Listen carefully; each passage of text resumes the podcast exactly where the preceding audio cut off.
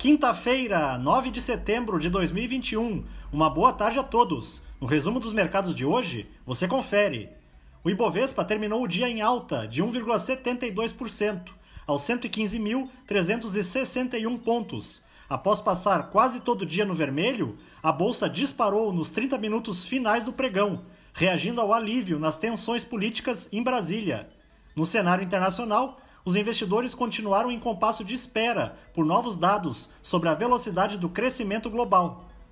Na ponta positiva, as ações da Minerva, em alta de 3,90%, avançaram com a empresa anunciando que irá investir na fintech agrícola Thrive, que atua no desenvolvimento de modelos de crédito que buscam facilitar o acesso dos produtores rurais a produtos financeiros. Os papéis da Aeres, com ganhos de 8,08%, foram impactados pela informação de que a companhia fechou o contrato com a Nordex Energy para a fabricação de pás de geradores eólicos. Na ponta negativa, as ações da Vale, em baixa de 0,36%, recuaram pela terceira sessão consecutiva, em meio à fraqueza dos preços internacionais do minério de ferro. O dólar à vista, às 17 horas, estava cotado a R$ 5,23. Em baixa de 1,86%. Já no exterior, as bolsas asiáticas fecharam mistas, com parte delas acompanhando as perdas de ontem nos Estados Unidos, após o livro bege mostrar que a atividade econômica do país desacelerou nos últimos meses. No Japão, o índice Nikkei teve queda de 0,57%. Na China, o índice Xangai Composto avançou 0,49%.